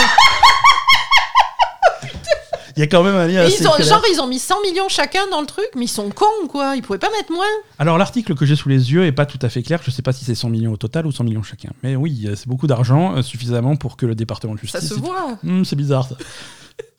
Il faut expliquer. maintenant. Bon, alors du coup, est-ce que ce genre de truc-là, ça peut retomber sur la gueule de Bobby Kotick? Euh, Si on arrive à prouver que c'est lui qui a donné l'information Si on arrive à prouver, oui, absolument, en complicité dans un délit d'initié, euh, voilà, c'est le principe du délit d'initié, c'est trouver l'initié. hein. Oui, oui, bah après, en plus, j'imagine qu'il prend un pourcentage. Oui, après, je sais pas comment ils se démerdent entre eux, mais Oui, oui, parce que c'est pas, c'est pas pour l'amitié, hein, ce genre de truc. parce que c'est des bons copains. bon, parlons de sujets un petit peu plus réjouissants. euh. Écoute, ça tombe bien, il n'y avait aucun jeu qui sortait. On, ce mois-ci, le 28 mars, sortira sur euh, PlayStation et Xbox euh, l'extension, le DLC de Lost Judgment. Ah, Ah, ça, on le l'attendait. truc avec Kaito. Le truc avec Kaito, ça s'appelle The Kaito Files. Mhm. Euh, c'est une extension de quatre chapitres. Putain. Et c'est c'est pas court, hein. c'est quatre chapitres. chapitres. Euh, c'est une histoire centrée autour de, de Kaito, euh, le costaud de, de l'agence de détective Yagami, qui, qui, prend, euh, qui va prendre sa propre affaire. hein. Monsieur Yagami, lui, il est en voyage, on le verra pas du tout. Bah, il est occupé. euh, c'est pas pendant, pendant l'affaire de Lost Judgment, du coup. Non, non, non, non, c'est- ça se passe après, je crois. hein, mais il est, il, est en voy- il est en voyage, il est pas là. D'accord. Euh, ça sort à 30 euros. Et, et voilà, et ça va, ça va, se, con- ça va que se concentrer sur Kaito, sur une affaire qui va prendre, qui va le ramener à revisiter son passé, bien entendu. Oui, ils sont passés de Yakuza, Euh, ouais. Voilà, c'est ça un petit peu. Euh, il va avoir ses propres techniques de combat qui sont, défense, qui sont différentes de celles de Yagami. Donc euh, Mhm. voilà, c'est un, Un style de gameplay euh, un petit peu différent. Peut-être quelque chose qui va plus ressembler à ce qu'il y avait sur, sur Yakuza quand c'était du, du combat. Quoi. Ouais, complètement. Complètement. Et, et voilà, je pense que c'est également un test, euh, on, on en avait déjà parlé, hein, mais je pense que c'est un test pour, euh, pour faire un jeu Judgment euh, sans Yagami. Sans Yagami. Parce qu'on sait que le studio Sega en particulier a du mal à travailler avec l'acteur qui, qui joue Yagami. Enfin, pas l'acteur, parce que lui, il est, il est adorable, le, ce pauvre garçon. Mais c'est euh, son, son agence Son de. agence. Bah, son agent, en fait. C'est son agent, ouais, ouais, ouais. C'est son agent qui est extrêmement compliqué euh, à gérer. Il est connu dans la profession euh, comme étant extrêmement compliqué à gérer. Euh, c'est un agent multitalent, hein, puisqu'il fait pas que des jeux vidéo et des voix. L'acteur de Yagami, c'est c'est avant tout un acteur et un ancien chanteur. Il a commencé sa, sa carrière dans un boys band. Et, et donc, voilà, sa carrière a toujours été chapeautée par cette agence qui, qui est très stricte sur la façon dont tu peux utiliser ou pas l'image de, de, ces, de ces mannequins et de ces acteurs. Et donc, du coup, ça complique pas mal de choses. C'est à cause d'eux qu'il n'y a pas de version PC de Judgment. Euh, et Sega, ça leur plaît pas du tout. Parce que PC, c'est un bon marché. Ils ont sorti les- tous les Yakuza sur PC. Ça s'est très bien vendu. Ils aimeraient bien sortir Judgment sur PC. Mhm. Et s'ils peuvent pas sortir les prochains Judgment sur PC, il va, il va falloir réfléchir à comment faire. Ouais. Euh, et, alors, soit arrêter euh, la série des Judgment, soit l'autre solution, c'est de faire Judgment sans Yagami. Mhm. Euh, et voilà, ce DLC, c'est peut-être un bon test pour voir si, si, si le personnage de Kaito a les épaules euh, pour, euh, pour tenir l'histoire. Bah, après, Kaito, il est cool. Hein. C'est un super personnage, ouais. c'est un super personnage, mais bon, sans Yagami, euh, moi, ça me fait de la peine. Hein. Ah, complètement, c'est dommage. Parce que Kaito, ça va être un super personnage, mais qui ressemble au personnage de Yakuza, par exemple. Ouais. Tu vois? Ouais, Euh, Yagami, il était, il était un peu plus à part, quoi. ouais complètement, ouais. Donc, euh, bon, voilà. Et il peut pas changer d'agent euh Hmm, ça se fait pas trop, je crois. Ah, ça se fait pas?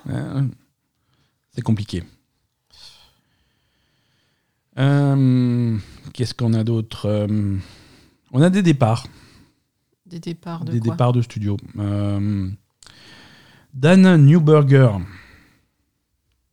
Le... Euh, C'était un des patrons de The Initiative.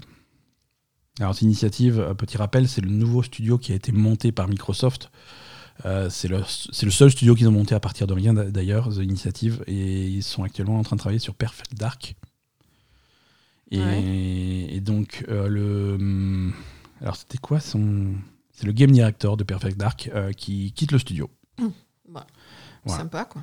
On n'a pas de, on n'a pas d'annonce officielle. On a vu ça un petit peu sur son, sur son CV, sur, euh, sur le site euh, LinkedIn. Euh, Ah, sérieux J'allais faire une blague, il, il s'est mis sur Pôle emploi, le mec. ah, il est sur Pôle Emploi. Non, on a vu sur LinkedIn. hein, il est, s'est mis il, sur LinkedIn. il est, il est noté dispo. comme ayant quitté le studio après 3 ans et 8 mois à son poste. D'accord. Donc voilà, où est-ce qu'il va? On ne sait pas. Pourquoi il part? On ne sait pas. Par qui il est remplacé On ne sait pas. Beaucoup de points d'interrogation, mais priori, ça, va bien se passer.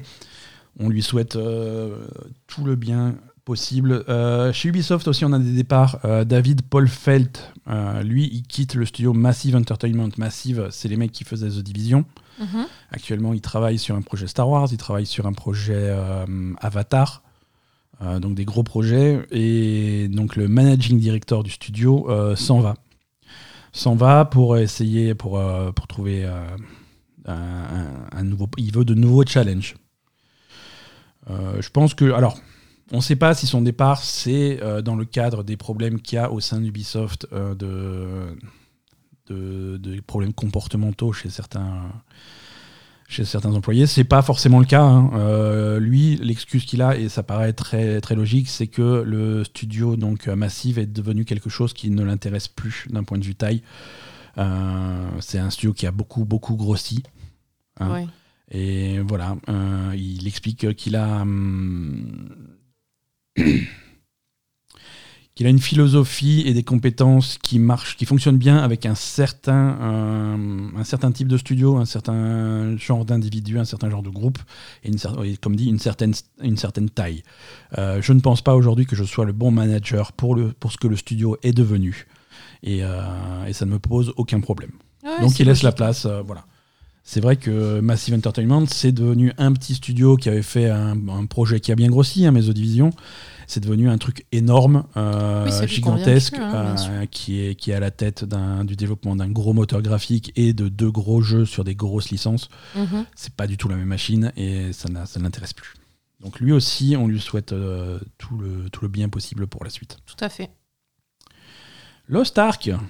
Ah oui, c'est vrai. Hein, en parlant de jeux qui marchent pas sur Steam Deck. Ah ça non plus? Eh Non, multijoueur.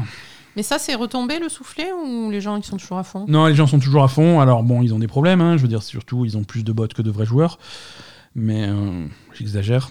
Ouais, donc ils sont pas à fond les gens. non, non, y a, non, les joueurs de Lost Ark qui sont contents. C'est vrai que bon, y a, la vague initiale est peut-être un petit peu redescendue. Il y a beaucoup de mhm. choses qui sont sorties depuis, donc euh, forcément, euh, il y a les têtes qui tournent dans un autre sens. Mais le jeu continue à être un succès. Euh, il continue à se développer. Il y a les premiers patchs qui vont sortir avec le contenu pour joueurs haut niveau, mhm. et, ça continue à, se développer. C'est pas ça qui nous intéresse aujourd'hui dans cette news. C'est surtout des déclarations d'Amazon qui, qui a répondu officiellement aux critiques du jeu concernant euh, sa représentation des personnages féminins. Ah, voilà, très donc, bien. Euh, voilà, on a une position officielle. Euh, ils sont conscients du problème. D'accord. et ils vont, ils vont corriger, ils vont essayer de rectifier le tir autant que possible. en gros, la difficulté qu'ils mettent en avant, c'est ils, essayent, et on va voir s'ils vont y arriver, mais ils, vont essayer de, de, contenter tout le monde. Ouais, ça veut dire, qu'en Corée, personne n'en a rien à foutre que les femmes soient représentées comme ça, c'est ça? Exactement. En, Corée, en Corée, ça convient à tout le monde. Que le, voilà. très bien. On, rappelle que c'est euh, Amazon qui répond aux critiques, Amazon qui est l'éditeur occidental, qui n'est absolument pas le développeur du jeu, c'est l'éditeur occidental. Et ils disent, voilà, on essaye de respecter la vision des créateurs, mhm. on essaye de respecter les fans qui demandent euh, à jouer à ce jeu. Oui. Et on essaye aussi de respecter ceux qui aimeraient une, une, représentation, une évolution. une représentation un petit peu plus respectueuse euh, des femmes dans le jeu. Donc ça va se faire à deux niveaux euh, et ça va pas se faire du jour au lendemain. Non. Euh, déjà, la, façon dont le jeu est construit fait que les classes sont, sont très liées, sont genrées. Et donc, du coup, euh, les, classes en elles-mêmes sont très liées au, euh, à la silhouette du personnage, euh, sur les animations, sur les sorts, sur des trucs comme ça. Donc, il, voilà, c'est pas aussi simple que de juste de rajouter un petit bouton, passer homme-femme.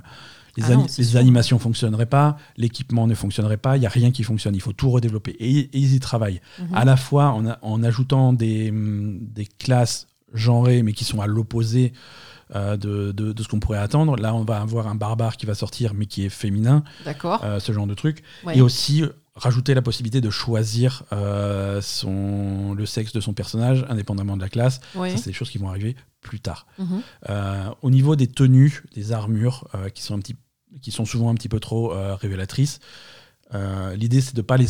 On va pas les censurer, on va pas les enlever, on va pas les supprimer du jeu.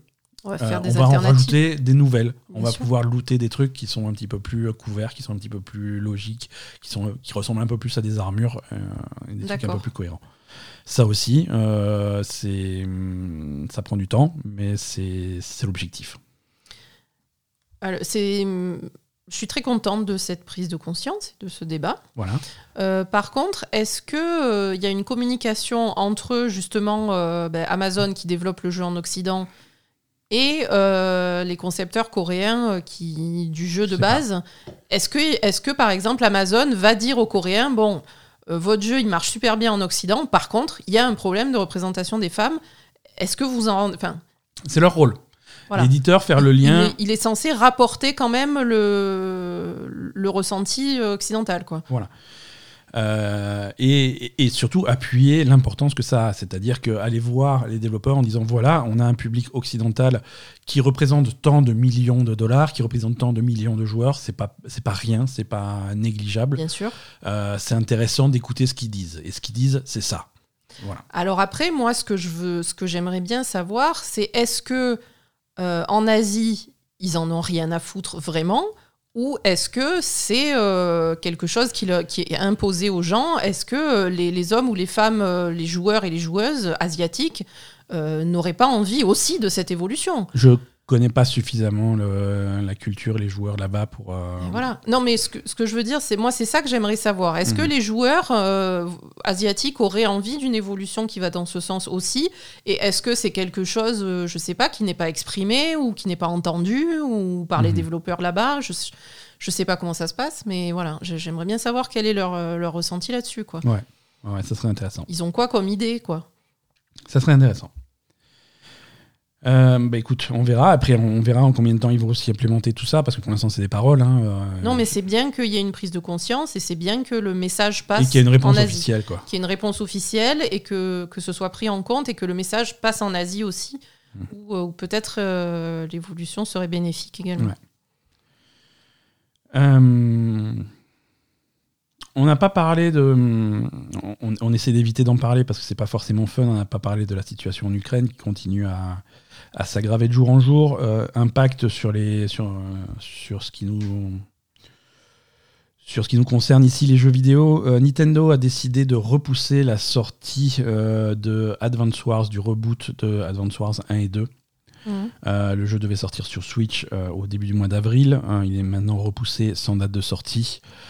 Et ce report est, est fait en- à la lumière des événements récents hein, qui se passent dans le monde. C'est effectivement pas forcément le moment de sortir un, un jeu euh, avec des petits tanks trop mignons où le but c'est d'aller conquérir les villes de l'adversaire.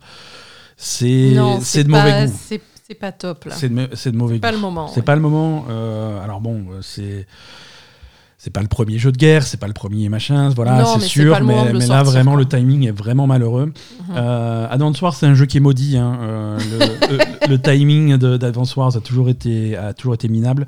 On rappelle que le premier Advance Wars, donc euh, l'original sur euh, sur Game Boy Advance, euh, était sorti le 10 septembre 2001 aux États-Unis. Ouais. Donc, Bizarrement, euh, ils en ont pas beaucoup parlé aux infos. c'est fou. Gotham Knights a une date de sortie. Euh, le jeu Batman sans Batman Ouais. sortira le 25 octobre 2022. Le rendez-vous est pris. Euh, Gotham Knights, hein, on, on le rappelle, c'est ce euh, jeu. Ouais. Il a eu un développement très long, ce jeu, non? Bah, il a été repoussé. Oui, c'est, ils ont mis des plombes et des plombes et des plombes à l'annoncer, alors qu'il était teasé. Il a été teasé littéralement pendant des années. Euh, ils Eh l'ont ouais. annoncé. Il devait sortir en 2021, repoussé donc maintenant à 2022. Ouais, il a mais maintenant Fin une date- 2022, en fin plus, hein. 2022. Ouais, non, non, il a. Bon, après, bon, Covid. euh, Ouais, mais bon, je veux dire, les images de Gotham Knights qu'on a vues, euh, des images de, gameplay, de Ouais. jeu, c'était il y a longtemps, quoi. il y a deux ans et on n'a pas eu d'image depuis. Donc euh, je me demande à quoi ressemble aujourd'hui Gotham Knights. Je veux dire, ils avaient juste fait la séquence pour montrer, euh, Ouais.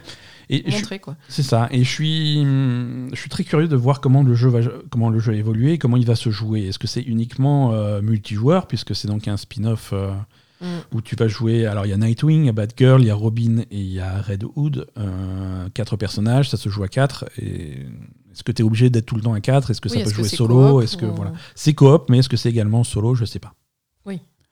Voilà, Gotham Knight, c'est Warner Bros Montréal qui fait ça. Ils avaient fait Batman Arkham Origins euh, il y a hum, une bonne décennie.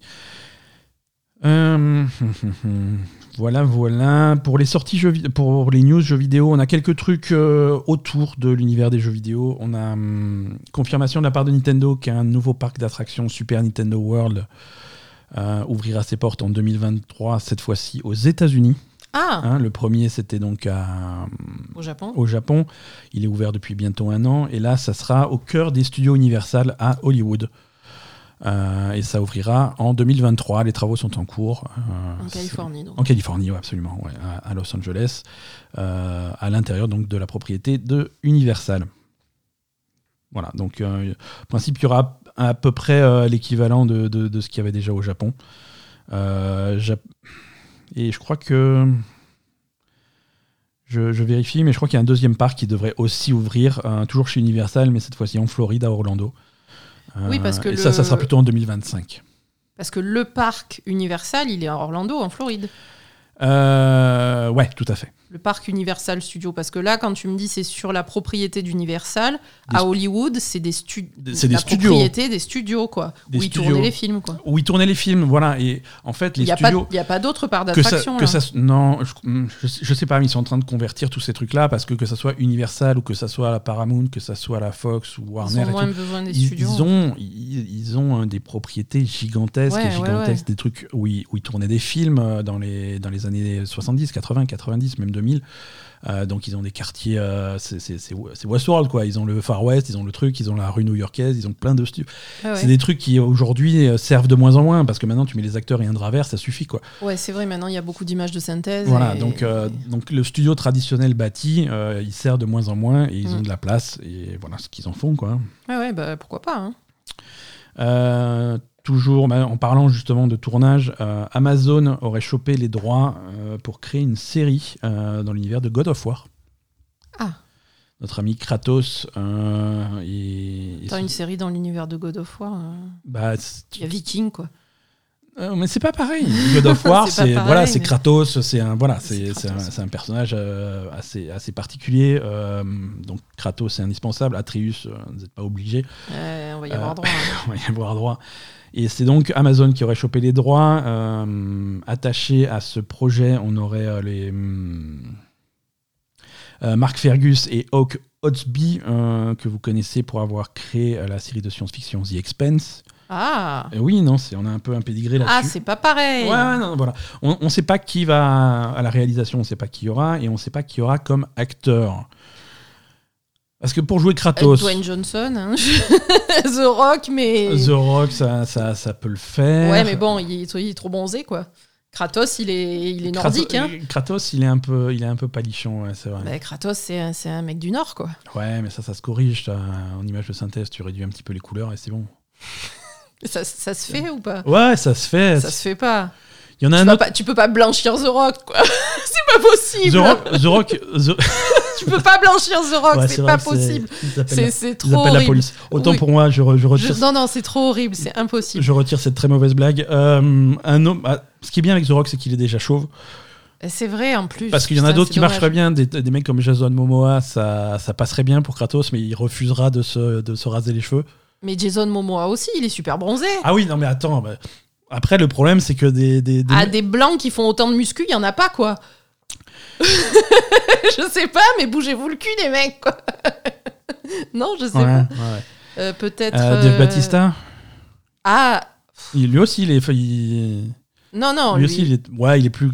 Ouais, lui, mais bon, il- lui, par contre, il est petit et, et très trapu, donc je sais. Enfin, est-ce qu'il a la même.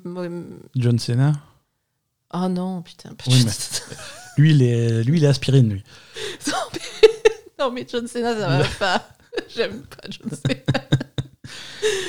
Euh, Non, je sais pas, mais. mais, mais- Quelqu'un de bien pâle. Michael Serra. Ouais, il faut Je sais pas qui c'est Michael Il est un Serra. peu, il est un peu maigre. Euh, voilà, non. Oui, après, tu, après tu, tu prends un blanc et tu, tu, le- tu le, tu le bourres d'hormones et puis c'est bon, quoi. Exactement. Non, mais Euh. il doit y avoir plein d'acteurs qui, qui feront très bien l'affaire pour Kratos. Chris Pratt. Euh, Allez, Ben, comme d'habitude, non Chris Pratt, hein, comme d'habitude. Non, tu mets. Eh ben. Voilà, tu peux combiner le mauvais goût si tu veux. Non, mais attends, ben, tu peux mettre. Tu ma- prends, tu prends The Rock, Ouais. tu le blanchis pour faire bien scandaleux, avec la voix de Chris Pratt. Non, mais attends. Euh, tu, tu, tu prends euh, truc Truc. euh, Witcher Non. Pourquoi Euh, non? Non. Cet épisode est terminé, c'était pour- scandaleux. Pourquoi? Mais c'est un jeu vidéo? Il fait 1m20. Mais tu, Il le- fait, tu peux le grandir artificiellement, par contre. fait- ouais, avec des talons. Mais comment ça Il fait pas 1m20, il fait 1m80 au moins? Qui. Alors, euh, Si cher- attends, si tu attends un mec qui fasse 2 mètres, excuse-moi. Hein. chers auditeurs, euh, vos suggestions pour un acteur pour faire Kratos. Ça peut être vous. Envoyez des photos de vous. euh, crâne rasé, en slip. euh, envoyez ça euh, labelletgamer.com. N'importe quoi. Crâne rasé en slip. Calendrier avec des la barbe. sorties. Crâne rasé en slip avec la barbe. Et l'air énervé. Oui. Obligé.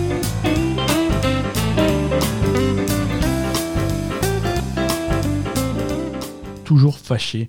Les sorties de cette semaine, euh, demain 15 mars, euh, mardi, sortira. Alors, arrêtez-moi si vous l'avez déjà vu celui-là. euh, Grand Theft Auto 5. Grande nouveauté, hein. Jeu auquel personne n'a jamais joué. Theft- euh, GTA 5 sortira donc enfin la tant attendue version euh, pour la nouvelle génération de consoles euh, PlayStation 5 et Xbox Series X. Il leur a fallu près de deux ans pour développer ces. Pour, je, sais pas ce qu'ils ont fait sur ces trucs, mais voilà. Temps de chargement plus court, c'est cool. Alors, il y a quelques semaines, on se moquait, on, disait bon, ils vont forcément nous faire payer plein tarif le truc. Finalement, finalement, le- les conditions tarifaires sont moins scandaleuses que ce qu'on pourrait penser. Euh, alors déjà, c'est c'est différent sur PlayStation et sur Xbox. Euh, Il y a depuis le début, depuis l'annonce de la PS5, il y a un partenariat entre Rockstar et la PS5 et Sony pour GTA. Puisque chez Sony, euh, GTA Online sera gratuit. La partie online de GTA 5, GTA Online sera complètement gratuite, complètement free-to-play. Et c'est-à-dire, et co- comment ça se passe pour le reste Et le mode, le mode histoire, si vous voulez l'histoire de GTA 5, euh, il faudra payer euh, 10 euros. Pour upgrader à la version. Pour En fait, il faut voir séparément GTA Online et GTA 5. Mais il faut quand même avoir déjà une version euh, PS4 pour Non. ça. À partir de rien, c'est pas une upgrade. A, C'est un nouveau jeu, un nouveau jeu qui coûte 10 euros? Voilà, c'est ça. C'est-à-dire qu'il n'y a pas, il y a pas d'upgrade possible, euh, que tu l'aies ou que tu l'aies pas. C'est même tarif pour tout le monde. D'accord. GTA Online est gratuit Mhm. pour tout le monde sur PS5 jusqu'au 15 juin, jusqu'au 14 juin. Ah. Et euh, le mode histoire, même si tu n'as jamais possédé GTA avant, le mode histoire coûte 10 euros 10 euros. sur PS5 jusqu'au 14 juin.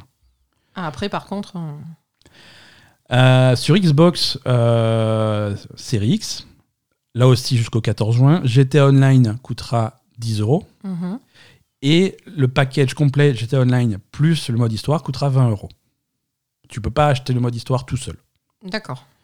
Et enfin, après le 14 juin, hein, au-delà du 14 juin, euh, parce que c'est un prix de lancement, au-delà du 14 juin, là c'est même prix pour tout le monde. GTA Online sera à 20 euros et GTA Online plus Story Mode 40 euros. Putain. Donc, c'est des prix qui vont augmenter. hein, euh, ça va, mais si vous voulez euh, l'histoire de GTA 5 par exemple euh, sur PlayStation, autant la choper rapidement. euh, 10 euros, c'est pas bien méchant. Je comprends pas trop pourquoi ils augmentent les prix derrière. hein. Autant. C'est une ils offre de- doublent, quoi. Il double, ouais, voilà, c'est moitié prix. C'est une offre de lancement où c'est moitié prix pendant les, les deux premiers mois. Non, mais pour une fois, j'allais dire, pour une fois, c'est relativement correct niveau prix. Ouais, ouais, mais écoute, Mais non. Enfin, après, comme dit, c'est les trois premiers mois, donc tu as le temps de te retourner. Si ça t'intéresse, tu peux le prendre. Et clairement, si ouais. tu l'as pas pris au 15 juin, c'est que ça t'intéresse pas, franchement. Quoi. Donc, Non, non, ça c'est sûr. Mais... Bon, c'est pas la seule sortie. Mercredi 16 sortira sur Xbox euh, One, sur Xbox Series X et sur PC euh, Tunic. Ah, Tu le. te rappelais de le Tunic petit le, renard. le petit renard, ouais, vu de dessus, hein, le, le- le Zelda renard. On avait fait la démo il y a quelques temps maintenant déjà. Mhm. Euh, C'était très sympa. C'est un jeu que j'attends depuis super longtemps et il sort enfin. Donc Tunic euh, le 16 mars. Euh, Jetez-vous dessus, ça a l'air très sympa. On en parlera. Pour, ouais, pour ceux qui ont aimé Death Door, je pense que C'est vrai. Ouais, y il y a un peu de ça. Il y a un peu de ça. c'est clairement adapté. 17 mars, jeudi, sortira le, hum, le remaster euh, de Persona 4 Arena, le jeu de baston dans l'univers de Persona 4. Oui. Hein, ça, ça sort sur euh, PlayStation 4, sur Switch et sur PC. Et enfin, vendredi 18 mars, sortira sur euh, Xbox, PlayStation et PC Stranger of Paradise Final Fantasy Origin. Euh, Il y a une démo disponible euh, sur, euh, au moins sur PlayStation, peut-être sur Xbox aussi, j'ai pas vérifié. Euh, une démo qui, c'est tout le début du jeu et ça vous permet de conserver votre progression pour le jeu final. C'est une bonne façon de voir si le jeu vous intéresse. On recommande vivement de faire la démo avant de mettre de l'argent dans ce jeu. Mhm. Les, les retours, les premiers échos qu'on a ne sont pas bons. Hein, c'est un jeu qui est, qui est surtout ce style de jeu en sortant de trucs comme Elden Ring. Euh, c'est compliqué. Donc, n'hésitez pas à, tester un petit peu la, démo pour voir si c'est fait pour vous, parce que même les plus gros fans de Final Fantasy ont un petit peu de mal avec, euh, avec ce jeu. Clairement. Voilà, euh, voilà pour cet épisode de la Belle El Gamer. Merci, merci de nous avoir suivis. Merci Aza, merci, ben. beaucoup. Et on vous souhaite tous une excellente semaine. Oui. Et on vous dit à la semaine prochaine. Salut. Bye bye.